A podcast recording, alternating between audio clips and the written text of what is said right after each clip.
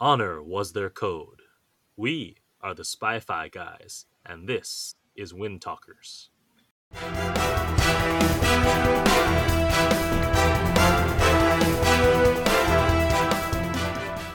Welcome to the Spy Fi guys, where we cover spy facts, spy fiction, and everything in between. I'm Christian, And I'm Zach.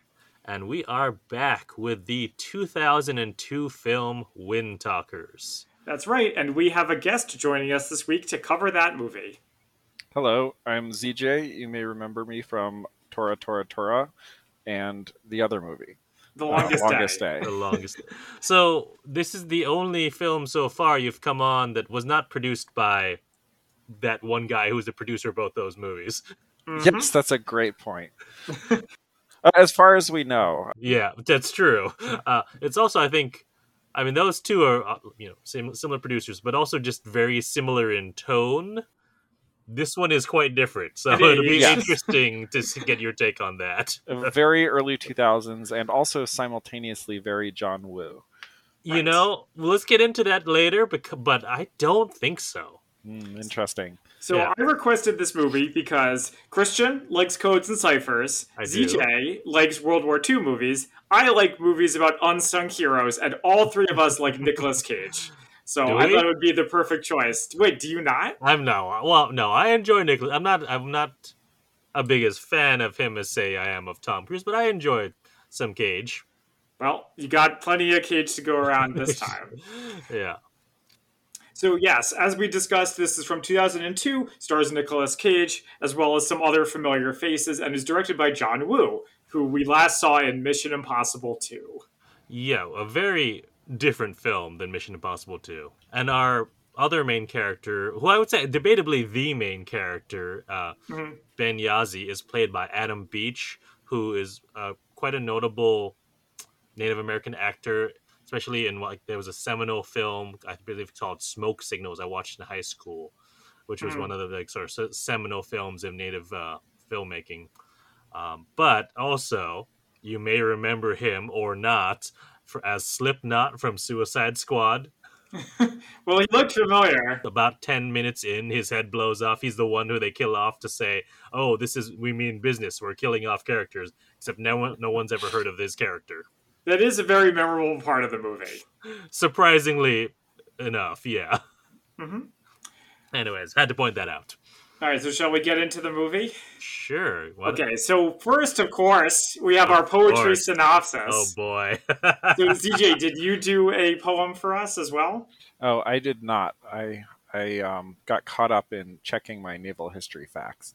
oh, right. oh, oh, all right. Exciting. So I did a couple, so I'll begin with my haiku. Marines on Saipan. Code talkers save many lives. Childs changes ways. Childs. Yeah, that's Noah Emmerich's character. Oh, I did not. I did Wait, not it- remember. I his thought name. it was Chick. Yeah, I thought it was Chick as well. Did I mess it up again? I mean, it could be his like maybe Chick's just the nickname. Let's find out. Oh, it, it says Wikipedia. chick on IMDb. Yeah, Should I go back and say it correctly? Well, sure. But no, from actually, leave in Mark- We'll leave leave in your in. error. What I mean, I, I did that with Johnny English last time. I got That's it right. wrong. It's just tradition. Okay, so then here's the limerick. there once was a sergeant named Joe who teamed up with a young Navajo. They performed combat runs, redirected some guns. Their story is one you should know. Ooh, that's really good, Zach. That's Thank you. actually, Got very wholesome at the end.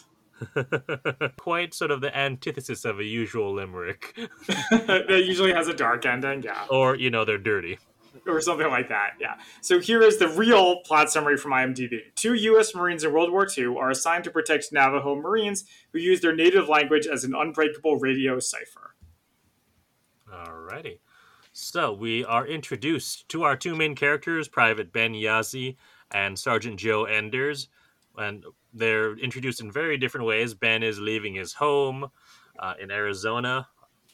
Mhm. I believe it's Monument Valley, saying goodbye to his family and getting a, on a bus with other Navajo men. Whereas Joe is in a jungle in a firefight. Yeah, it totally seemed like a Vietnam War. Yeah, yeah.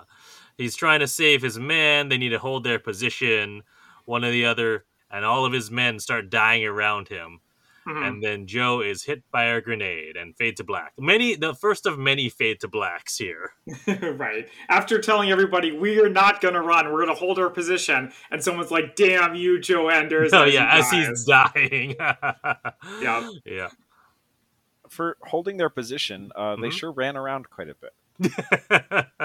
Well, they also were like surrounded, and like it, it wasn't clear. Well, I guess that's the point of the movie, right? Is that they're following their orders blindly, as it's later revealed, for no reason, and they all die pointlessly. Was it revealed there was for no reason? I thought that they said um, your own, uh, your own platoon or whatever was ambushed because the Japanese cracked the code or something. They were using on Guadalcanal. That is correct, and we. I thought it was like they were just ordered to hold position, even though their position itself, they didn't really need it. But I don't know. That's that jumping could be those both things could be true. Yeah. Um, so we go over to Ben, and the other code talkers are sworn into the Marines. They're given training to be code talkers. Uh, they're given one of my favorite of the. So I guess we'll explain a little bit about how the code works. So it's not just speaking in Navajo. There's also a code to it. Like obviously, the original Navajo language didn't have words for things like tank and artillery, Mhm. so they have to use similar things or things called you know. So they a tank is a tortoise or chadoga, I Mhm. believe it's yeah. yeah, they say that in the movie. yeah. That one's my favorite though. It's like a tortoise. Mhm. yeah. What was the other one they said? Um, iron Iron Fish was the one for submarine. I think. Like, also yeah. mentioned. And then I think the artillery uh, was my other favorite. Is, is many a lot of guns basically. Yeah, it's like many loud guns or something Yeah. like that. Uh, I was hoping that they would explain a little bit more in the movie about how exactly the code worked and why it was so unbreakable, and Well- they kind of did it. they do have exhibits on it in the Spy Museum and the uh, National Cryptologic Museum, but from what I remember, it's basically it's just it's just so different than any language that the Japanese have come across.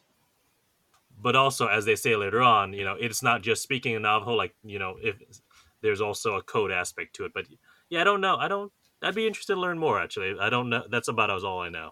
I was curious as well because in looking it up, apparently there was a, a serviceman, a Marine serviceman in one of the artillery brigades that was stationed in, um, what was it, in uh, the Philippines, who was captured by the Japanese at the beginning of the war, who was Navajo and could speak Navajo. Um, yeah, that's in the movie. well, but he he wasn't tortured to death by the Japanese. Um, And a- according to the story I read, he actually um, was in Hiroshima when it was bombed. Um, Hmm. So quite the quite the story there. Yeah. Wow. But was tortured to try to reveal the code, but was able to make out some words, but not able to discern the content of the messages. I suppose it it did seem though to me um, from the little I read about the code you were talking about, Christian, um, that if if given those specific words, it didn't seem like it was the most um, you know heavily encrypted of codes. I guess I, I don't know. yeah. Um, so I would be curious to learn more about that as well, because just on the, it- sounds like it did rely not just on um, the specific code words that they were using, but just the difficulty of comprehending even similar dialects of um, the language. You know, I, I think one of the quotes from one of the people was something like, uh, you know, someone from the like the next town over couldn't have understood us or something. hmm Right. Zach, this sounds like a great idea for a microdot. Yeah, exactly. Th- this is not the imitation game. It's more like a traditional horror movie in a lot of ways. Uh-huh. We find Joe recovering in Kaneohe Bay, Hawaii. Yeah, did you like that? I did like that. uh, he was having some PTSD flashbacks. Joe is a jerk to a nurse, Rita. Mhm. He tries to walk, um, but he's a mess. Yeah, and we learned that his name is Joe Enders, and I thought a good alternative name for this movie would be Ender's Game. Oh, I Yeah. knew. As soon as you said that, I knew it was going to. Uh huh.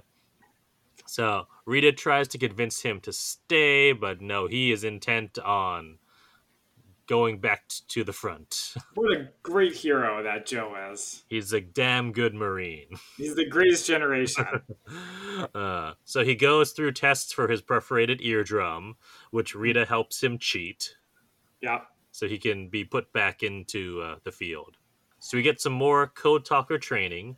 I like Mhm. this part. There's some timed transcription, and as they're ti you know doing the timing, the trainer is putting pressure on them as well, shouting, "We need this now, now, now, now!" And um, Ben's friend Charlie does really well at that. So it's funny how the Ben story is such a traditional war movie. Like Mhm. he's at home with his wife and kids, and then he goes to boot camp, and then he goes to war, and so on. But yeah, like I, I was surprised that it didn't have them like literally firing guns like right next to their heads while they were doing it. You mean like in the Last Samurai?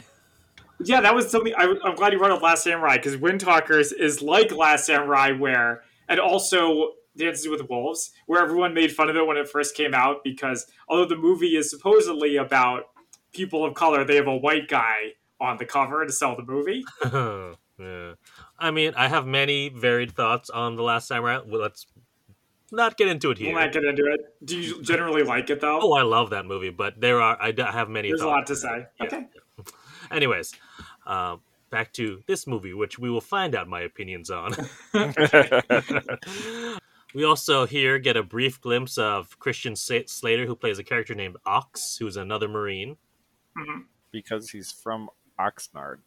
Ah, Right. yes, not because of He's built like an ox because he's Yeah. definitely not. Joe is getting his record read by Major Melitz, who is played by Jason Isaacs. The only Hmm. time we see him in this movie, sadly. right. We find out that Joe's last posting was the Solomon Islands. Melitz says that the Japanese have broken every code that they have, including when they were in the Solomon Islands. So Joe's going to be paired with one of the code talkers and will be protecting him. Right. Also, at this point, I started to wonder if this or Pearl Harbor had more use of the word Japs. Hmm. I feel like it was Pearl Harbor. I don't This know. They a say it a lot here. like, Yeah. a lot. Heck of a lot. Hmm. So also Joe is not just there to protect the code talker, he's there to protect the code. So he has Mhm. orders to kill the code talker if they get captured. This is a great moral dilemma. it's a great way to start the movie off. So we see Joe getting back into his training. He's running on a beach, and Ben and Charlie arrive at that same base. This is where Joe meets Ox, and yes, he's from Oxnard, California. That's why he's got his nickname. I forget what his actual name is. Yeah. Joe and Charlie are asking the other so- Marines for directions, but of course they're jerks and don't Hmm. tell them where to go. yes. When Ben meets Joe, he makes a very bad first impression. Yep, he spills his food all over, or his drink all over Joe, and then spills his own, or spills Joe's drink, spills his own drink. Not Yeah. off to a great start. I mean, it almost seems like he was doing it intentionally at one point. Or maybe Adam Beach just wasn't selling the physical comedy part of it. Oh no, I, I, I told, I, I bought that. That worked Mm-hmm. for me. Yeah. Yeah. So it was like, I'd be scared if I were him. so Ox is playing poker with some other Marines, inclu- including Joe. There's rumors that they'll be shipping out next week. This reminded me of um, was it the longest day or was it Tora Tora Tora when they're like not sure when they're shipping? I think it was the longest day. it was day. definitely Probably longest, the longest day. day. yeah. Yeah. Also, this card game has Noah Emmerich, who plays Chicks, Chick, as we discussed earlier. So Noah Emmerich, we last saw him in The Americans. He was the next door neighbor. Ah, I forgot about that. Yeah. Yeah, but he's he's around. He's in tons of stuff. Yeah. Also, here is Mark Ruffalo, whose character's name I do not remember. So he is just Mark Ruffalo in my notes. He's the, the Greek. Yes. Uh, but he is very Mark Ruffalo. And by that I mean Mark Ruffalo before the MCU. What does that mean? I mean, he was just very, like, if you ever watch Collateral, Yeah, but I don't remember him in it. he's in it, but he's very shouty and panicky. Oh, so he's like the nervous guy. Yeah. That, that's it. Like, they knew, man, they knew. That's, yeah, that's all. That's him. That's him, yeah. Charlie and Ben are invited to join the game. One of the soldiers is a jerk to him. I think it's Chick. Are we seeing a pattern? People are jerks in this movie. Right. So the orders come in. They ship out tomorrow morning to Saipan. It's a stepping stone to Tokyo. Mark Ruffalo is looking hesitant, but everyone else is pretty gung ho. Joe has another PTSD flashback when he's looking at a a, um, a fan. Yeah, so I wanted to make a comment here. When they're doing the briefing, Yeah. maybe you guys can help me remember this. Okay. Okay, so someone's making a briefing to the Navajo, and they say, We're going to take their home, the Japanese home. Like, this is a Japanese island. Yeah. And I wondered if the movie was doing some kind of like dramatic irony where it's like Native Americans are taking somebody else's home. Yeah, I thought I think that that, Maybe. that stood out to me as well, Zach, and Huh. I think it was deliberate. I Hmm. actually didn't notice it, but yeah, it's entirely possible. Yeah. This movie isn't isn't that smart most Well, of the time. okay, I- I- it's not to say it's not that. It's not that subtle. There you go. I, I didn't you find it particularly subtle, so I I think you're both right. Yeah. I mean, I, I kind of feel like if that's what they're going for, they would have had a conversation like, "Don't you think it's ironic that we're They did taking later. someone else's home?" Yeah, Not about taking someone else's home, but about oh, just, Right. yeah, the history of the. Yeah. Yeah, after Joe has his PTSD flashback, he goes outside and vomits, and Ben hmm. goes to check on him, gives him some some lifesavers to help with the taste. And Ben is like, "What are you doing here?" He's like, "Well, I'm offering you lifesavers." No, and what are you doing here? I'm just trying to hmm. serve my country. yeah. Enders doesn't think he can do it. He doesn't mm-hmm. think he can be a code talker. Nope. Which I'm kind of like, would he say that if he met anybody, or was it just Ben specifically? I mean, Ben is not uh, the toughest guy in the world. Yeah, I think it's because he had the bumbling, you know, right. first impression. But I did like it's not one of my favorite lines, so I'm going to say it now. But I like the part where he was like, "Let's see you do it with bullets flying over your head." So they have a going away party basically, where you know all the men are celebrating as they ship out. Rita uh-huh. then comes to say goodbye to Joe, gives him some meds to help his ear. They have a drink together. Here I have written down slow motion shot, but I don't remember what the slow motion shot was. You're gonna have to be more specific. Oh, actually, I did like I didn't notice that many slow motion really? shots. Like, I thought it was ubiquitous. okay, interesting. Uh, yeah, just a couple like guys getting hit in slow mo. Yeah, I like don't there's remember a a few, slow mo part here. Yeah, I don't remember what it was here. Maybe I don't maybe remember my, the slow mo part there either, but um, I, I did text Zach while I was watching the movie. If they played the slow mo combat scenes at full speed, this movie would be under an hour. I feel like it's not as egregious here as in some other John Woo movies. I, I Well, yeah. totally believe that. Yeah, By the way, were there any doves in this movie? I was looking. I didn't see a single dove, and I was disappointed. That's especially so af- sad. Especially after the moment in Mission Impossible Two, which I describe as pe- describe as peak John Woo, where Hmm. you know there's the explode, you know there's the flames, slow motion, and a dove flies through the through the frame. Yeah, I mean, especially because this is a war movie, War and Peace. You know, it's a whole thing. Uh, uh, maybe doves. Anyway. There just were no doves in Saipan. That's the one thing that he's committed to for that historical accuracy. Yeah. Speaking of Saipan, we get to Saipan, but it's really cool little ranch in Hawaii. Just uh, you know, in this scene, imagine di- you know, amongst all of that, there's also what's his face from Jurassic Park and a bunch of dinosaurs, you know, Oh, flying in. Dr. Grant. Yeah, Dr. Grant and the kids running, and you know, di- those whatever those dinosaurs were chasing them as they jump over a log. This is the exact same place that's filmed.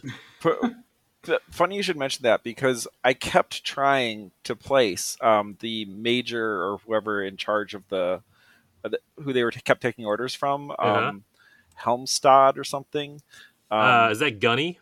yeah, Gunny. And um, I kept trying to figure out what I had seen him in. I was Oh, scrolling back, scrolling back, scrolling back, and he was in um, Jurassic Park two. Oh, Jurassic, Like the the hunter guy.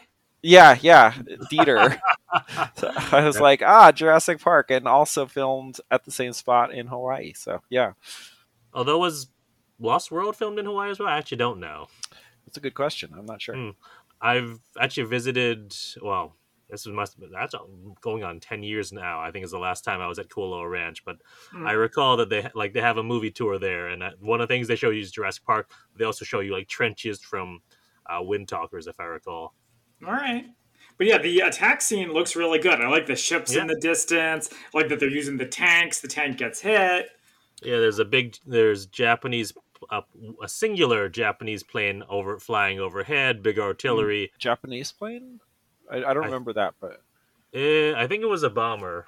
Oh, okay. It was Yeah. a bomber. I see. Before they Yeah. land. Yeah. Mm. I did note um, that the the tanks look great because they clearly someone on the procurement team or whatever had a great time getting all these tanks, um, and they really committed to filming them running back and forth with Marines behind them in every direction and blowing them up several times and stuff, which is great. Um, the but I was struck by the archival footage of Iowa class battleships firing. I was which- wondering about that. So which- let's let's let's lead up to that point. Okay. So yeah, Oxen Charlie and Joe Ben and Joe are in separate parts. Joe is you know clearing a path through the Japanese soldiers, and Ben is horrified. Yeah, Joe's like, got some issues. yeah, it's like Captain Picard with the Tommy gun, yeah. and Adam Beach is like Lily saying you were almost enjoying it. So we also get some men caught in barbed wire, and Joe drags a marine back to Ben, and he has to help his med- the medic. Like you know, it's it's like that scene in uh, Pearl Harbor where you know the nurse has to put her hand on the guy or fingers on the guy's artery because he's bleeding out. Yeah, there's the cliche here where Joe gets angry and that allows him to fight better Yeah. rather than just making him reckless and then he gets killed. But I did have a question for you guys, especially ZJ, which is so these guys are the code talkers. They're a signals regiment. Why are they like on the front lines? Um, I think it's because when you're in the Marines and when you're landing on an occupied island um, on a beach, there everyone's in the front line. Okay, no matter what your actual job is. yeah, because I, I think I- that yeah. in order to do his job and convey the information from the front where it's needed, um, he has to be in the front.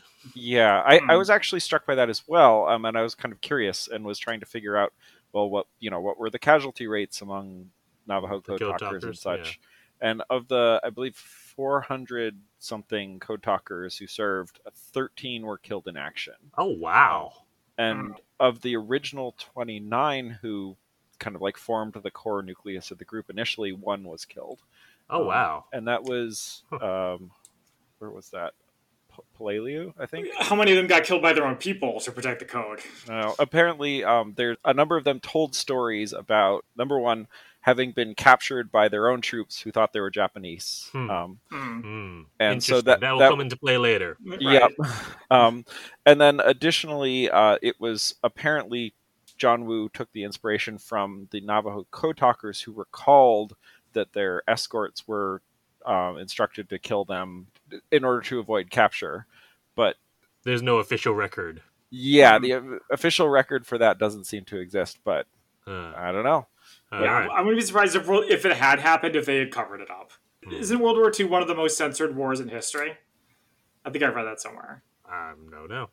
Alright. So we also have some flamethrower action here, Mhm. and this is also where Joe needs Ben to tell the Navy where to fire to take out the guns. And the USS California gets the message.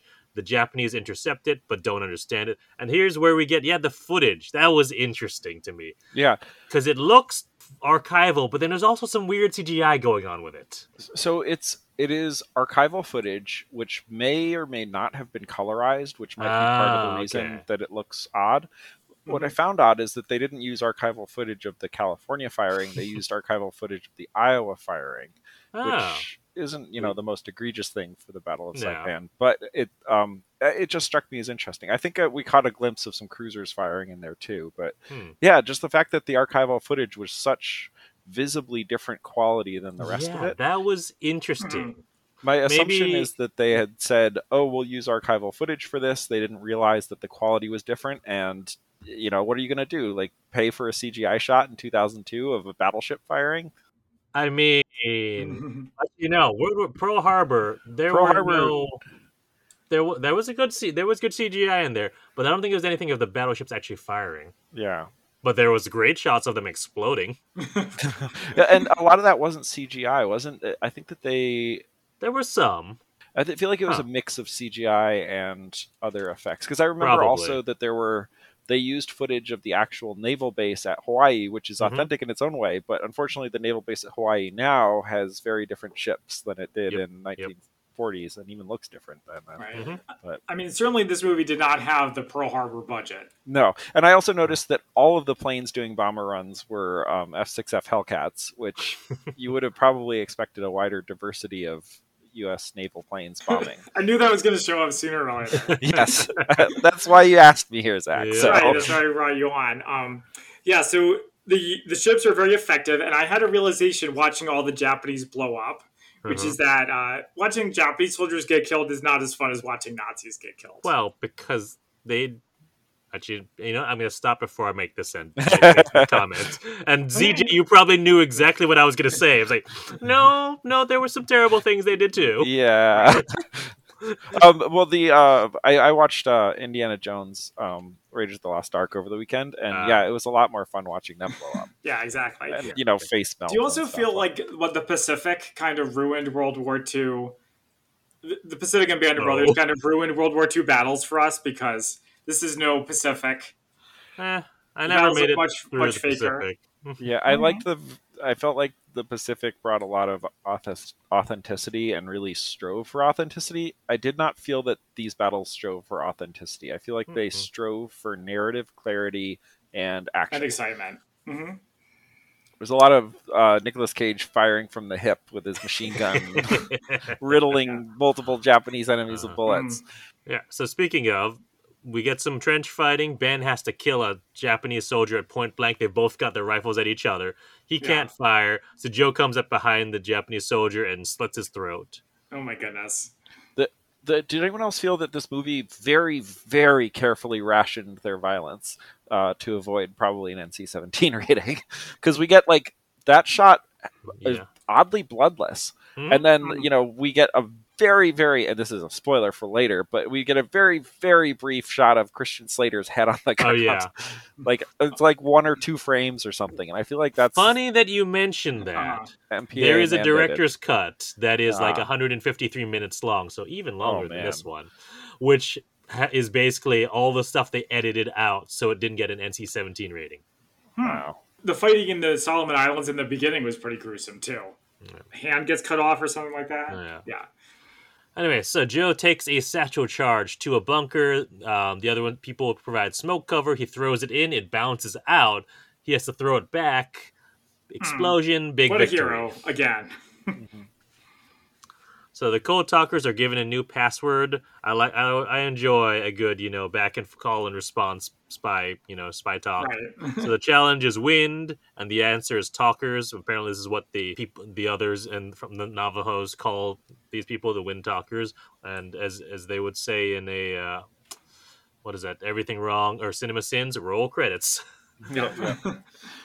I really actually quite liked the the banter back and forth between them. I thought that Mhm. that added an interesting idea of you know here are these people in the middle of combat, kind of like chatting with each other because they're the Mhm. only people who are understanding each other. Right. Um, yeah. And I do I did wish that we got a lot more of that. Um, Yeah. Or even like to see the perspective of who he's talking to. I, I think we very briefly got that where we see someone write down and transcribe something and hand it off to someone else when the California is Ah. going to fire. Oh yeah. Um, Well, yeah. That's right. Oh, so is it? Do you think it's the guy on the California he's talking to? Yeah, yeah. Oh, Okay. I, I was never clear actually who he was talking to, but that makes sense. nice. Anyway, so Mark Ruffalo and the other Marines are reminiscing. One is worried about his girl che- cheating on him, and they're trying to give them all some personality because they're otherwise just a bunch of white dudes that I can't tell Classic war movie problem. yeah.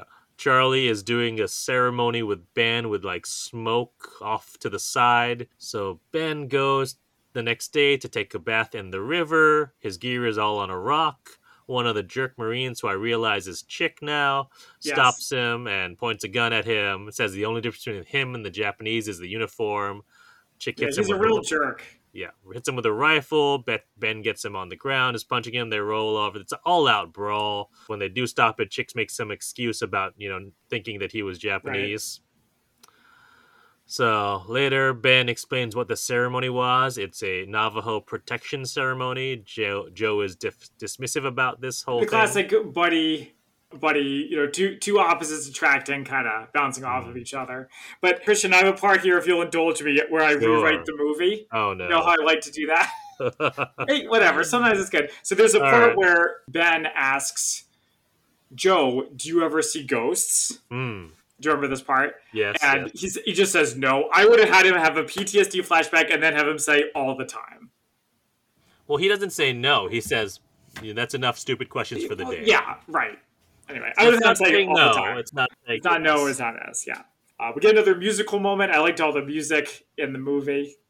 This is the well, uh, Charlie, who's playing the native instrument, at, like the flute or Mhm. you know some equivalent, and Ox is interested in him, Yeah. and so he brings out a harmonica and tries to jam with him, which I I like the blending. Yeah, I have a note here, Death Flag. I'm not sure for which of them. I think it was for Charlie.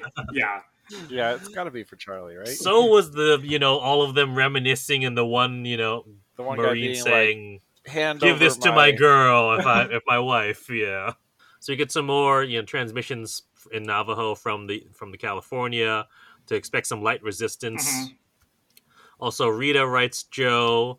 Things are apparently rough at the hospital. There's definite shades of Pearl Harbor here, which is funny because it only came out a year earlier, and it was probably in production long before the Yeah. Pearl Harbor came That out. It is a weird coincidence. filming around the same time, actually. In the same this was- place. Well, I mean, different parts of Hawaii. Um, apparently, this film was actually supposed to come out in November 9, 2001. So it was definitely filming Mhm. at the We were talking time. about taglines earlier. One of them was "America has the last word." That's a very post 9/11. Uh, okay, completely unrelated, but ZJ, apparently those F F6F Hellcats are CG.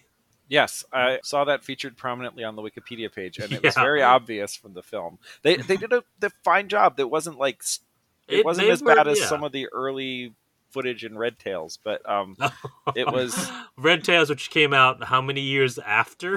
uh, Right. five, I think. At least. No, even more, probably. I thought it was Anyways. 2008 or something, or Yeah. 2000. Yeah. Anyway, um, yeah, the, the, the- but they were very visibly CGI, which is why I think that they couldn't af- have afforded to CGI a boat if they couldn't afford to CGI more than one type of plane. Probably. yeah, it's like in Star Trek Picard where they copy and paste one ship over and over. Oh. Of course, All right. one. So anyway, back to the movie. I like the part where they're walking away and they leave the graves behind. Hmm. That was very poignant. So there's a montage of them traveling. Ben is writing a letter to his son, which, you know, Joe immediately says, "What are you doing?" You know, they don't want, you know, any letters going Mhm. with a postmark to the Nav- to the reservations.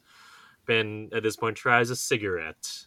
I was expecting the classic, you know, you know, Coughing. coughing, and hacking kind of thing, but no, we don't Mhm. actually see that. This movie's not that cliched. Uh, So, but it- it is cliched in that as soon as there's a you know a down moment or you know uh, just a beat explosions so the trucks get hit by explosions they dismount to take cover ben gets hit but it's only the radio and that took the you know the f- full blast of it and if they find out quickly that it's friendly fire they were on the So wrong road commu- miscommunications getting people killed. It's almost like communications are important. The Japanese are up ahead. Uh, someone gets their leg blown off, and someone else tries to go and be the hero and rescue them, and they're both blown. Right. So everyone is sad at this part. I was like, someone dies, and I don't know who it is. I think It it's was the the- one who was the- like, "My wife is, my, you know." yeah, the guy uh, who's like, "I'm gonna get wife." killed," and um, and I'm gonna. It, he was the guy who overcame his fear and went and picked up the other guy to save him, and then they both got blown up. Yeah, So it was. I don't know if it was ironic, but it was. It's just war is cruel, man. It It, doesn't always yeah. follow I good stories. I was actually surprised by that moment, like when they both exploded. I was like, I thought that was gonna be, you know, all right, he's gonna make it. They're gonna bring them back, but then one of them's gonna get shot up on the way, not Mhm. just both, you know, blown up. yeah, exploded. Yeah, I also have a note around here. Jeep hit, sweet. yeah, it like flips over, and I was like, Yeah. "Wow, Oh, those can't yeah. be stunt guys." It was a good effect. D- yeah. So at this point, Ben and Joe are next to a dead Japanese soldier. Ben gets an idea. He's going to put on the Japanese uniform and get to one of their radios and tell the Americans to stop firing on him. Yes, he's going to commit a war crime. At his point, Mark Mark Ruffalo is best doing his best Mark Ruffalo exasperated Right. shouting, and Joe is going to go with him as the, you know the classic prisoner Right. in disguise Yeah, trick. it's basically the same thing they did in Return of the Jedi, Ah, yes. I mean, no. yeah, it's in a bunch of movies, sure. but you don't usually see it deployed in war films. He Joe also puts like a, a pistol in the small of uh, Ben's back so that he can reach that. we find out here that Joe speaks Japanese. He's like telling the Japanese soldiers, "Please don't hit me," and all Right. that. And uh, as this is going on, the rest of the group is causing a distraction. Ben hits Joe, gets him crawling on the ground, and you know is also causing it a big distraction. And then Joe grabs the gun that he had placed in the small of Ben's back, shoots a bunch of men. At this point, Ben has to finally kill a soldier. He does with like a bayonet. Yeah, this part kind of reminded me of a video game, to be honest. Uh, Yeah, when but Joe also- has the pistol, he's running around shooting everybody. oh yeah, definitely, definitely. Also, how they like just appear out of the woods behind the Japanese. Like, why wouldn't they just like send more than two people back there? I don't Mm. know. It yeah, just seemed, it's like, how do they get there? yeah, yeah. Hmm. Must have been one of those effects too expensive to show. sure. So uh, this whole thing about um, Ben disguising himself as a Japanese soldier reminded me of one of Jay's stories. oh, Listeners may remember Jay from the Mission Impossible movies. So Jay is Korean American, but he said that when he was at RIT, he had long hair, and Native Americans would come up to him and be like, "What tribe are you?" And he would keep telling them that he wasn't. They didn't believe him. wow. He tells it better. You'll have to ask him next time you see him, Gresham. All right. But yeah, so Ben gets on the radio and transmits victory. All right. So Enders, or not, that's the first time I called him Enders. Ben has a colonel, or not sorry, Ben. Joe has a colonel who's looking for him. It's confusing because, uh, what's his name? Nicolas Cage's character in the uh, National Treasure movie's name is Ben. So when I think Ben Al, yeah, Oh boy. crosses wires from there. So Joe has a colonel who's looking for him, and he's recommended for accommodation, but he's like, the colonel's like, you know, why wait here? You know, I'm just Hmm. gonna give you this pin right now, and he gets a. Is it a silver star? I don't know. I just have Ender accommodation in my notes. Yeah. Yeah. And the, like, there's the the distinct dramatic irony of you know he's getting a medal for, you know, saving a lot of men as he's literally standing in front of the graves that are not even filled in yet. Yeah. And of course, Ben doesn't get anything. Yeah. Well, Joe does actually try to recommend recognize Ben's part in the whole thing, but the colonel is I, dismissed. do you think it's left ambiguous as to whether it's because of his race or just because he's a lower rank? No, I think it's No, it's not ambiguous. It's not This ambiguous. this movie is not that subtle. No, yes, not you're right. subtle. We've discussed that. But Joe gives Mark Ruffalo the medal to send to the dead soldier's wife. And we find Joe drinking near the graves. He's got another letter from Rita. He gives Ben some sake that, you know, he'd found. Mhm. Joe says he doesn't care about the medals. He said he threw, threw his first one in the ocean. I think that was the silver star that he got. Oh, okay. Tells a story about how he was left in charge, and but every all of his men around him died, which sounds like the scene from the beginning, and I'm pretty sure that's what he was talking about. Yeah. Yeah. Hearing that, it made me think it didn't sound like he was set up for success. No, no, no. Mm. Because didn't he say that like all the actual commanding officers had been killed, like the Yeah. lieutenant and both the sergeants had already Yep. died? So he would have been gone from like commanding I don't know like four people to commanding sixteen people and or something. I don't know. Yeah, Yeah, I'll do it. yeah. And you know there were only like what four left by that po- point that we've catch up with them in the in the hmm. beginning.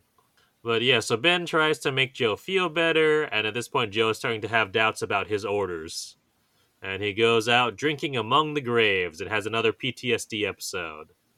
Right. and ben you know takes care of joe brings him back to his bunk and takes out one of the cigarettes and uses the smoke and ash from the cigarettes for a protection ceremony much like the one that charlie did for I guess him. they have to do it every few weeks or whatever. well no that one you know that last one was for For Ben, not for, ben this one is Oh. for joe I see. I see. Gotta Yeah. ward, He needs ward off the that. spirits. Mm. Yeah.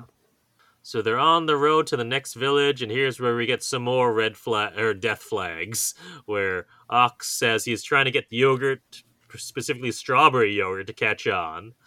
We find out that Charlie's family has a bunch of sheep, so he'll be managing those when he goes back.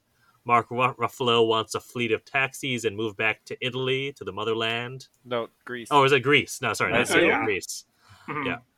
Uh, Santorini. and He talks we about Santorini. find Ben. Oh yes, Ben wants to teach American history, which Chick, of course, scoffs at and is like, "What? We have him teaching ab- about scalping Custer, It's like, yeah, maybe we could use his perspective. mm, right?" Whereas Joe has zero plans. He seems like the kind of guy who doesn't expect to survive the war. Yeah. Mhm. And they arrive at the village at what? And as soon as they do, like the families look like they're going into hiding as the Americans come.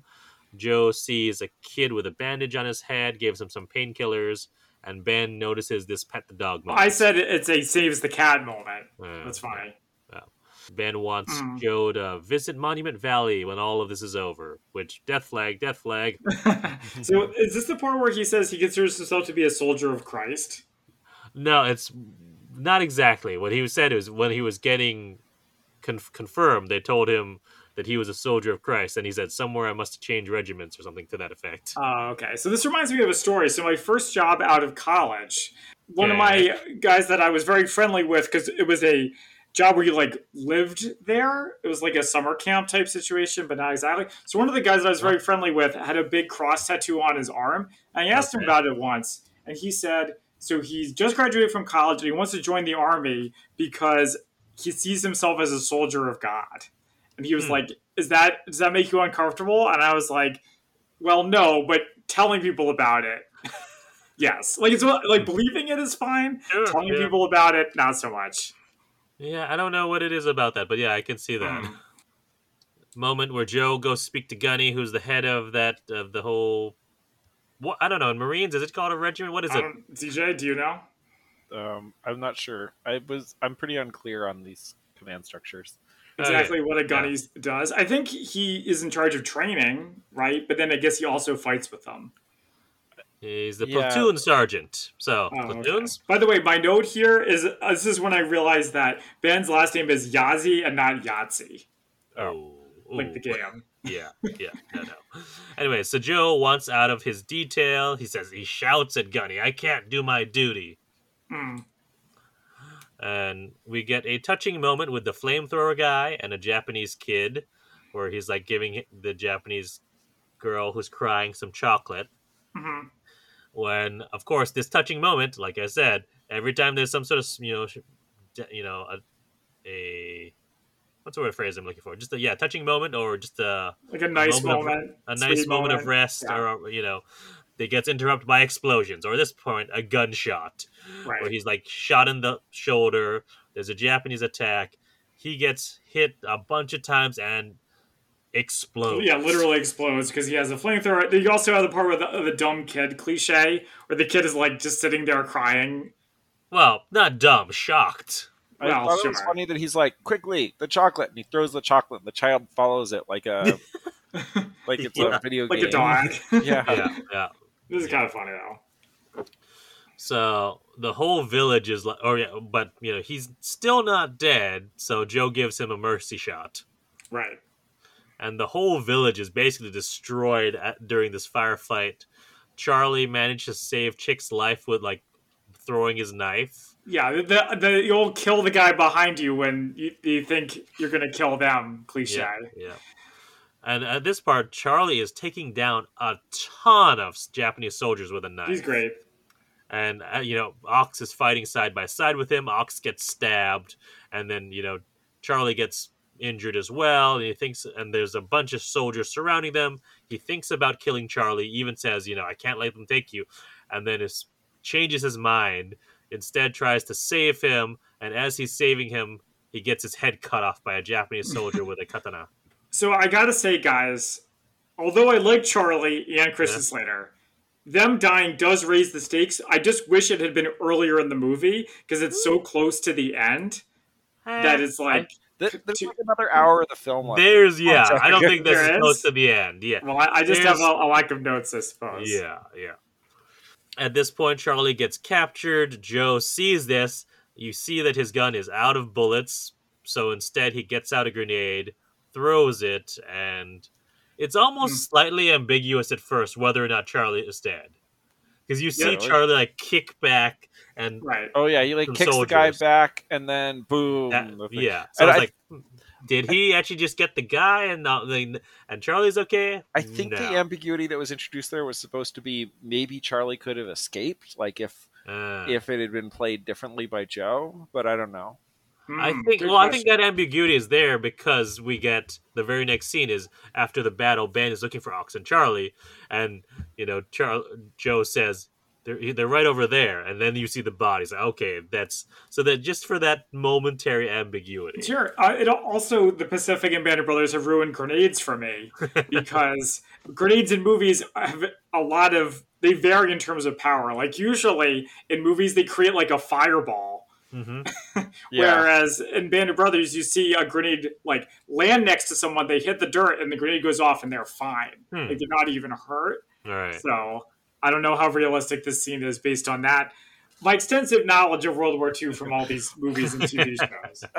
I get the impression that a lot of like actual battle injuries are very ambiguous in a lot of ways, and um, this this film does not particularly lean into ambiguity in um, I- in its battle scenes. Like if someone's Mm. getting shot, they're getting shot like six times. And Right. like, Well, that, that's doing, like the, That the is your classic John Woo. yeah. Um, Yeah, and I guess that that's what I meant when I was saying it. It felt like a John Woo in that like Hmm. there's a heck of a lot of like, oh, if you're getting shot, like you're getting riddled with bullets, and if you're like shooting the Japanese, like you're blowing up five or six of them at once. You know, it's not Mhm. like uh, yeah, doesn't do anything halfway. Yeah. Joe tells Ben that he killed Charlie. Ben like gets his gun out, points it at Joe, and B- Joe is like, "Go on, do it, you do it," but Ben can't.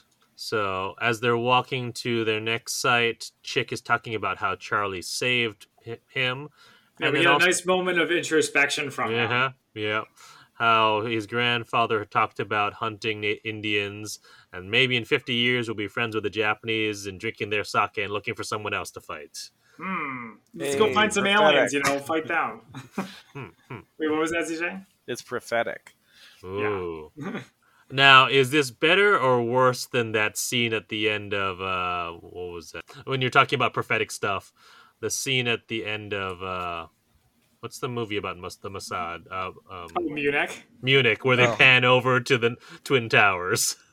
That wasn't as blatant. Going back and watching uh, Munich again, it wasn't as blatant as I really, that scene, I- that like that just I is didn't like even so. pick up on that when I saw the movie, so it can't have been. Oh wow, okay. Or Maybe. either I'm a lot dumber than I think.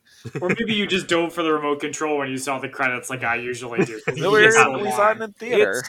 Hilarious how many times Zach has missed post credit scenes in these movies. Yeah. It's not a Marvel movie. I don't expect them. Uh, I, I have to make sure I should tell you the next time there is one. Please do.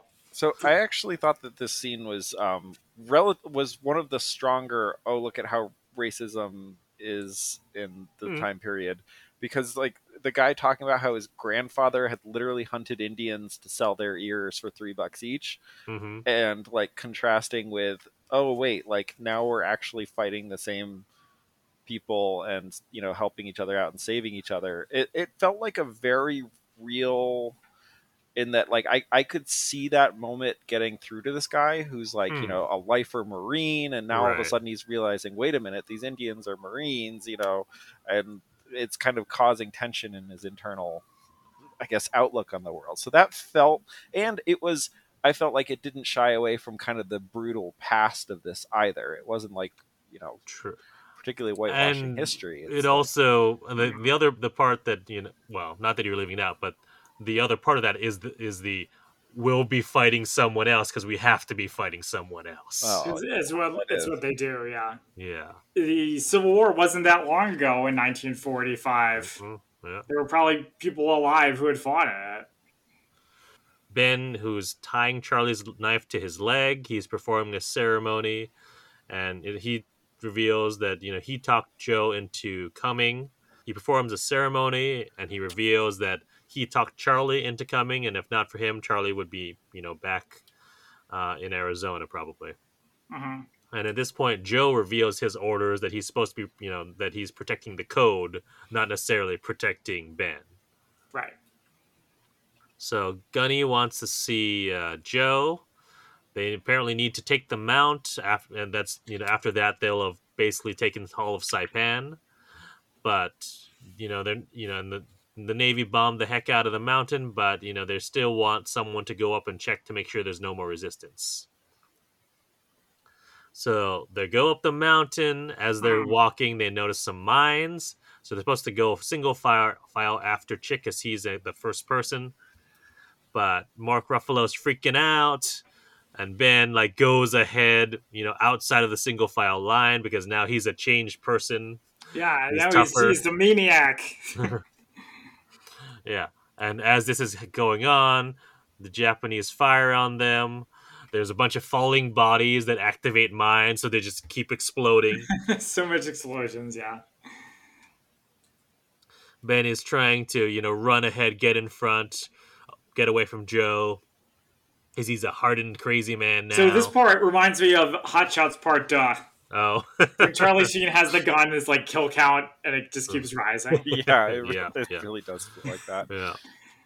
Mm. So there's also tanks from from the eighth division. Uh, don't know what their um, I don't know. unit Eighth names Cavalry? are. They just Yeah. keep saying the eighth. Um, coming up the mountain, we see that Gunny gets hit. Ben is going all commando. He's taking out tons of Japanese soldiers. And in one of the things I've noticed in John Woo movies, it's always a there's always a thing about sort of mirroring, mirroring or mirror images. So this is Mhm. very much in the mirror image of Joe from the beginning. Yes. Um, so Joe goes after him to try to make sure he's you know safe, and we find out that Gunny's dead. He's leaving Joe in charge, and again, mirror mirror situations. This is similar to the situation in the beginning, uh, where they're all of a sudden going, you know, we don't know. I don't want to die, Joe. Don't don't make us go. Or you can't. And Joe promises no one else is going to die, and we're all going to make it out of there. Hmm. So the Japanese are loading this big artillery cannon. Oh yeah, it was they huge. fire. I like how they emphasized how giant this thing was. They have like they go through the process of like four guys have to carry the shell over, and then Mhm. they have to load multiple powder charges, and then yeah, I thought that was great. So yeah, that artillery cannon is taking out so all the soldiers coming up the mountain. So they need to call in the flyboys. this was cool. So It was like one last code to win the battle. One more code. Joe goes to get a radio, and he says everyone to cover him. And Ben is taking a lot of Japanese soldiers out with Charlie's knife. And as he's doing so, he almost stabs Joe. Joe's like, "It's not going to bring your friends back." And It's um, like you should be telling that to Joe. yeah, Ben's like, "What do you know about friends?" Ew. And then as soon as that happens, because this movie's not subtle, Joe saves Ben from artillery fire. Mhm. But they both get shot in the leg. So this reminded me of the Last Stand perk in Call of Duty. Do you guys remember Call of Duty? So one of the things you would do, if there's a perk you get where if you get killed, Uh, you hit the ground and pull a pistol out, and then you can fight uh, until someone kills you. Yeah, but you know, Ben manages to get on the radio, calls in the the airstrike, uh, and they try to get out there. Or let me start that again. They try to get out of there, but they're both surrounded. And so Ben tells him, "All right, you know, I know how this goes. Just get over with it." Points gun Joe's gun at him, but instead Joe gets up, throws Ben over his shoulder, and just hauls ass. Did you guys really think at any time that Joe was actually going to shoot Ben? Well, I didn't think he was going to shoot him, point. but I thought that Joe might have died, or You Ben might Ben have might have died. died. yeah, I thought Yeah. Ben might have died. Hmm. Yeah. And they fall close to the trench, but Chick goes to get them. Mark Ruffalo is providing suppressing fire, uh, and the bombers come in. Yay. Well, they're fighters, fighter bombers. Or bombers. fight. Well, yeah. they bomb the place. That's what it sounds Look, Look, we got one CGI plane. And we're going to use it. yeah, yep. All right. So Ben is laughing because they made it, but he looks over at Joe, who has been hit in the chest, and you know, Ben tells Joe, "You saved a lot of Mar- we saved a lot of Marines today." And Joe apologizes about Charlie. We get the classic blood in the mouth, Yeah. uh, which means he's dying, and done.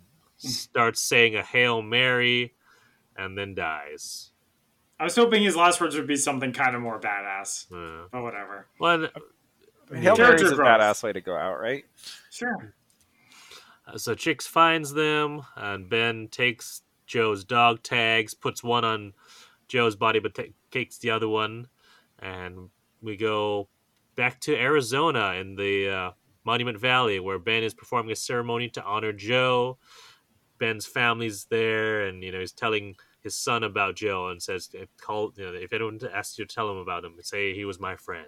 No conclusion with the nurse. Yeah, I know. Well, she what- just gets dropped like a hot potato. Uh, well, she's got plenty of other flyboys. In... Oh, Chris, that's terrible. well, I mean, yeah. That, what was in Pearl Harbor? Some they're trying to do the math on how many, you know, right? The ratio soldiers that yeah are at yeah, I, I mean, I would have liked at least a shot of her with a letter looking sad. Uh, I mean, something. Come on. Yeah. All right, all right. But we also we get a you know end epitaph saying that the Navajo code was very vital in his victory at Saipan and every major battle in the Pacific, and it was never broken. That's right. Alrighty, and that is the end of our movie. Okay, so now it is time for our spy fact versus fiction. So I have a little bit if you want right. me to go first. Uh, I'll go first. Um, oh, okay. Because yes. I have less. I think I mentioned this brief earlier before, but most of this movie was filmed in Hawaii at Kualoa Ranch. I think on other parts of the island as well.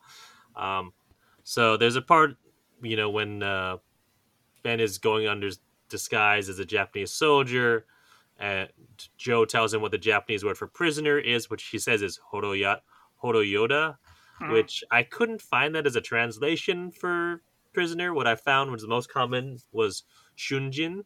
So I was like, mm-hmm. that's interesting. I wonder where, where that word came from. And that's what I've got. So I hope you have more, Zach. Uh, yes, I do. So recently I went to the National Cryptological Museum ah. in Fort Meade, Maryland, and they had a little bit about the code talkers. So one of the things I learned there is that code talkers existed before World War II. There's a part in the movie, this kind of a throwaway line where they're like, the Marine Corps have come up with this new idea for a code based on the Navajo language. It was not a new idea. So BBC 2014, World War One, the original code talkers. In the autumn of 1918, the U.S. was involved in the Meuse Argonne, Argonne offensive on the Western Front. The Germans had tapped their telephone lines, but then they came upon the solution by accident they overheard a conversation between two Choctaw soldiers, mm-hmm. and they realized that it could be turned into a code. Uh, so they created something called the Choctaw Telephone Squad was born, and so was code talking.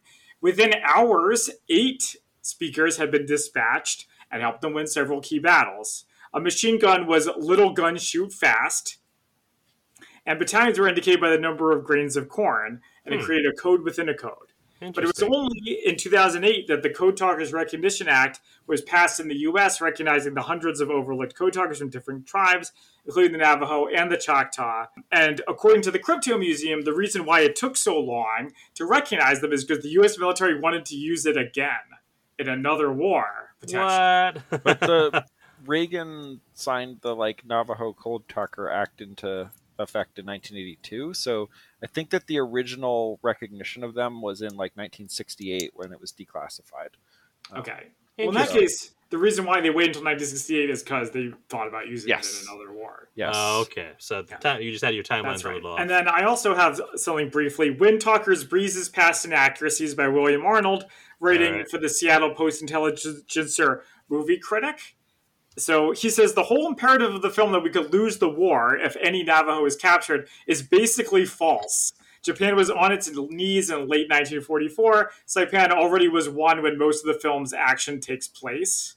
Uh, at one point, uh, an officer reaching into his pocket and taking a silver star out and giving it to him is not true. And then finally, Something that the movie does not include was the most infamous incident of the Saipan invasion the suicide of hundreds of fearful Japanese civilians at the Banzai Cliff, Ooh. which he compares to like making a movie about the Crimean War and leaving out the charge of the Light Brigade. I mean, that would have been a real downer if it was in the movie. Yeah, it, it wasn't the story. They weren't telling a story about Saipan, though. They were telling a story about the Code Talkers. Right. So that's, I don't know, that's Williams' thoughts. And that is all I have for spy fact versus fiction. ZJ, how about you? Um, let's see. I didn't come prepared for this, so I would have to make some stuff up. I feel like there was something you were saying about um, the World War One, which I read about also. What was it? Ah, uh, that apparently the reason that code talkers weren't used as extensively in Europe is that um, Nazi Germany had actually sent a bunch of science, social scientists to study Native American languages who they had declared were Aryans. Um, and so what there was and there was a fear in the U.S. that there would be a number of Nazi uh, Nazis who could have spoken or understood the Native American languages. That's interesting. Yeah, and then once the Nazis learned it, then they would have just told the Japanese about it. Well, no, they didn't.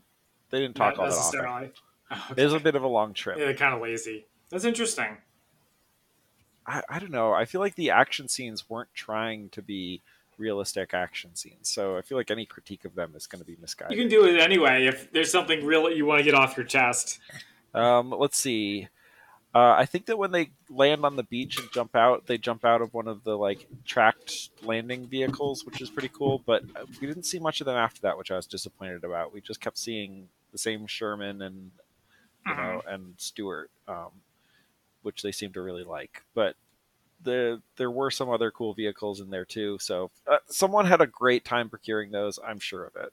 Um, and they seem to actually care about which vehicles they put in which is interesting when they then get to you know the USS Iowa bombarding as the and did you guys both hear California as well?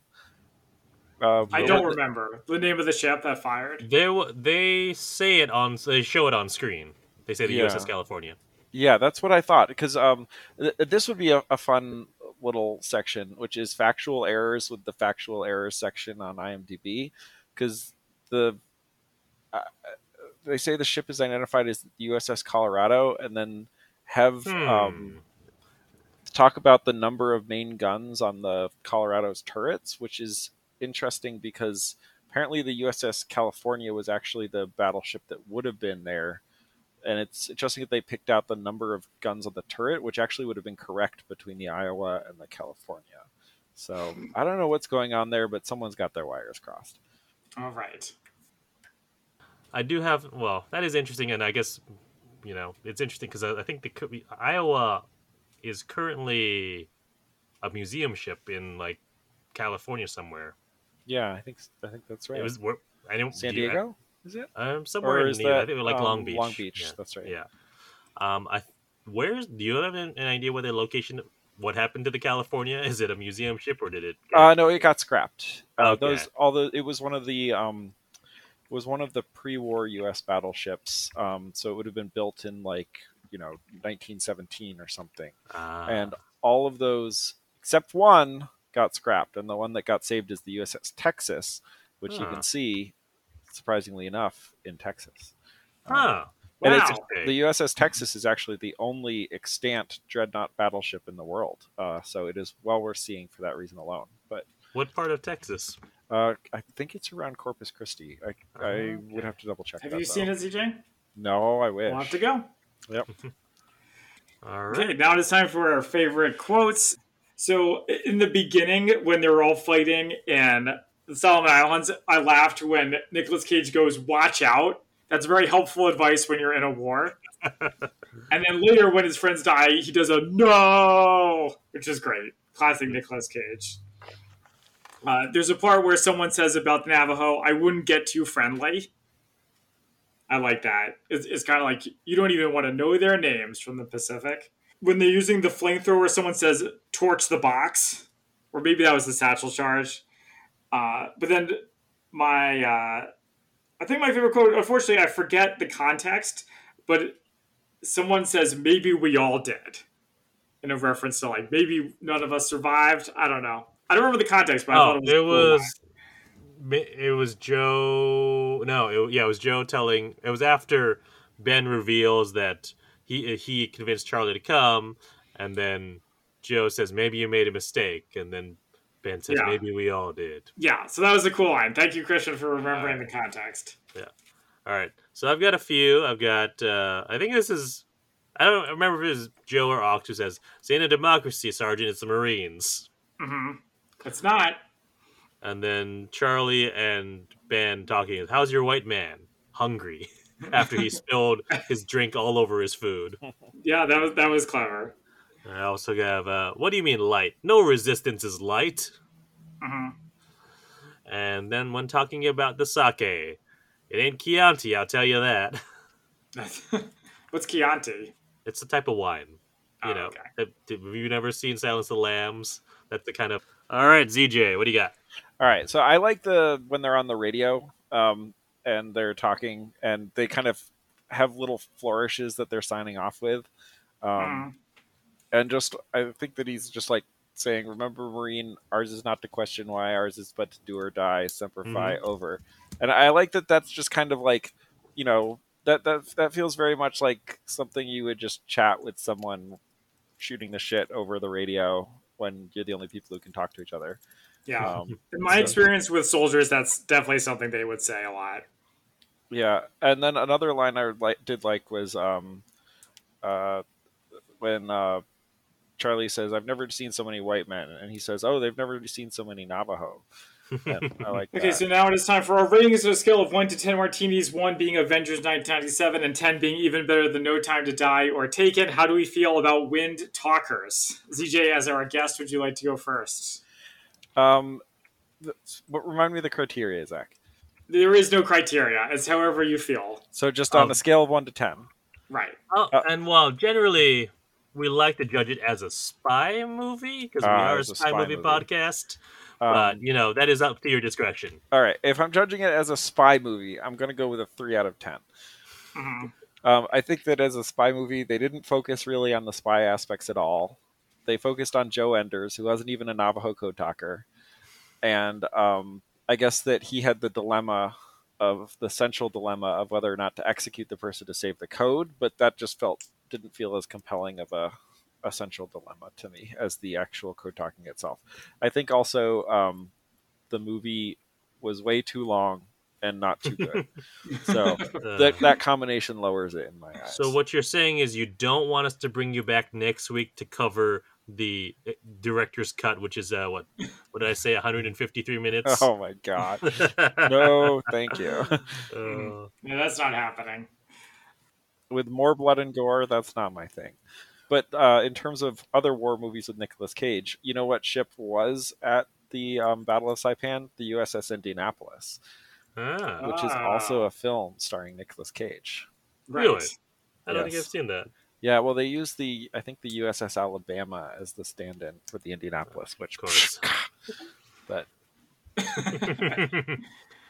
All right, right, uh, Zach, you want to go next? So yeah, I'm going to rate it slightly higher. Uh, I was pretty disappointed about how little there was about the Code Talkers, Mhm. but the action scenes were exciting. It felt long, but it's an epic movie, so I don't know. It, it's not that bad. I'm gonna I'm gonna give it a four out of ten. Like it's it's below average, but it, it's I don't know. It's okay. I like the characters. There's not too much more to say about it than that. Yeah.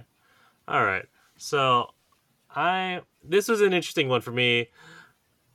Movies that are either filmed or set in Hawaii always get a tiny bit of a boost from me. Um, this felt so much so similar to Pearl Harbor in in the ways, Mhm. and but it felt like the least John Woo movie of the, any of the John Woo movies, Woo movies I've seen. It felt like so I've been going on a binge, of, or I did a binge of basically all the Christopher Nolan films, like the or at least the ones I hadn't seen before. And you know, you, you have all the elements of your Christopher Nolan's, even in his very first movie of like time manipulation and you know, and crime and that sort of stuff. But then there's one that just stands out, which is uh, Insomnia, which is like a studio of just a generic studio picture. You don't get any of that usual stuff stuff that makes it a Christopher Nolan film. And I think that's that version. That's the equivalent of this movie for John Woo films. It is like the least. Yes, it does have some of John Woo's more excesses in terms of yeah, like how many times a person gets shot or is some slow motion, but it doesn't have. It doesn't have doves. There's no people, you know, dual Flying through the wielding guns, flying through the air, and any of that sort of stuff. Hmm. So, I it was yeah, it's like almost a standard. This could be a Michael Bay studio picture. It totally So- is a studio picture. You're right. It's it's yeah, which is which disappoints me because if you if you're you know you're seeing a war film from John Woo, you expect something different. Hmm. Um, so I'm on. I liked it. I think slightly more than you guys because maybe because of the Hawaii bump, but also because it in some ways resembles Pearl Harbor. Um, but you're right, but it is also just not a subtle film. So I'm gonna say just four and a half. All stars. right. Four and a half. Oh yeah, martinis. Four and a half martinis. Or whatever. Four and a half stars works too. I've Uh, I've been on. I just joined Letterboxd, so I'm thinking of everything in stars. Although their like is rating is five stars, but yes, four and a half martinis. All right. So, uh, anything else you guys want to talk about? ZJ, do you have anything you want to plug? Uh, nope, I don't think so. All right. Well, thanks for joining us, uh, ZJ. Thank you for your insights on the various types of planes and ships and so on. Thank you, Zach. Well, thank you all for joining us. You can find us on social media at the Spy Fi Guys on Facebook, Twitter, and Instagram, and our merch store at redbubble.com. Until next time, I'm Christian. And I'm Zach. And we are the Spy Fi Guys signing off.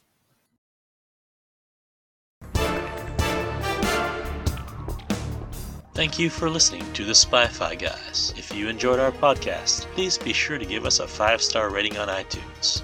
The theme song from this podcast is Mistake the Getaway by Kevin MacLeod from Incompetech.com, licensed under Creative Commons by Attribution 3.0. Films, books, and television shows reviewed by our podcast are the intellectual property of their respective copyright holders, and no infringement is intended.